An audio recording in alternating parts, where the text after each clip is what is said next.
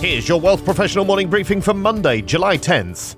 Canada's investment industry regulator is proposing changes to the way proficiency is measured, which could mean an end to mandatory courses and fewer examinations. The Canadian Investment Regulatory Organisation has begun a consultation period for industry stakeholders to give their views on the potential changes, which the regulator says will enhance its proficiency regime ahead of its planned launch of new standards in 2026. Under the new proposals, the current model of courses followed by exams tied to those courses would be replaced by an assessment centric model with some elements of mandatory education and training. The highlights of the proposals include exams for each approved person category based on the published competency profiles, no mandatory courses as prerequisites to exams, a general industry exam based on competencies common across all approved person categories, mandatory professional conduct training upon approval, continuing education training on topics mandated by the regulator annually, an increase in baseline education requirements for registered representatives to include a relevant diploma, degree, or two years of relevant experience working in financial industry, and a greater role for the regulator in program design and ongoing delivery. Investors are taking a cautious approach to investing in Canada's commercial real estate market, with rising interest rates and inflation continuing as key concerns. The Altus Group's Canadian Investment Trends Survey, released last week, reveals that the overall capitalisation rate for the four main CRE asset classes rose to 5.62% in the second quarter of 2023 from 5.47% in the previous quarter.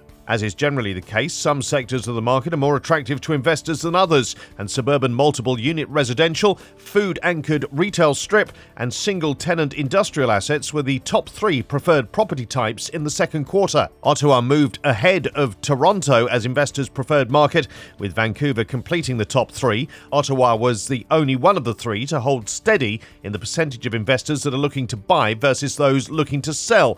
Along with the top three, Montreal, Quebec City, and Hamilton all had a positive momentum ratio, while Calgary and Edmonton had greater shares of investors looking to sell than buy. Among other key takeaways from the survey, which looks at 32 asset classes across Canada's eight largest markets, include increased cap rates for single tenant industrial amid tight supply that's outstripped by demand. Cap rates also increased for downtown Class AA offices and Tier 1 regional malls, while there was a slight decrease for suburban multiple unit residential. Canadian ETFs recorded another strong month of inflows in June, according to the latest analysis from National Bank of Canada.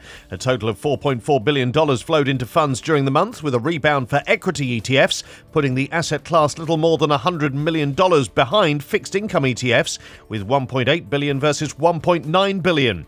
The boost for equity ETFs came from international equities and Canadian equities, while US equities slipped to $72 million and a year to date net outflow of $1.5 billion. The industries attracting the most interest were financials, energy, and tech.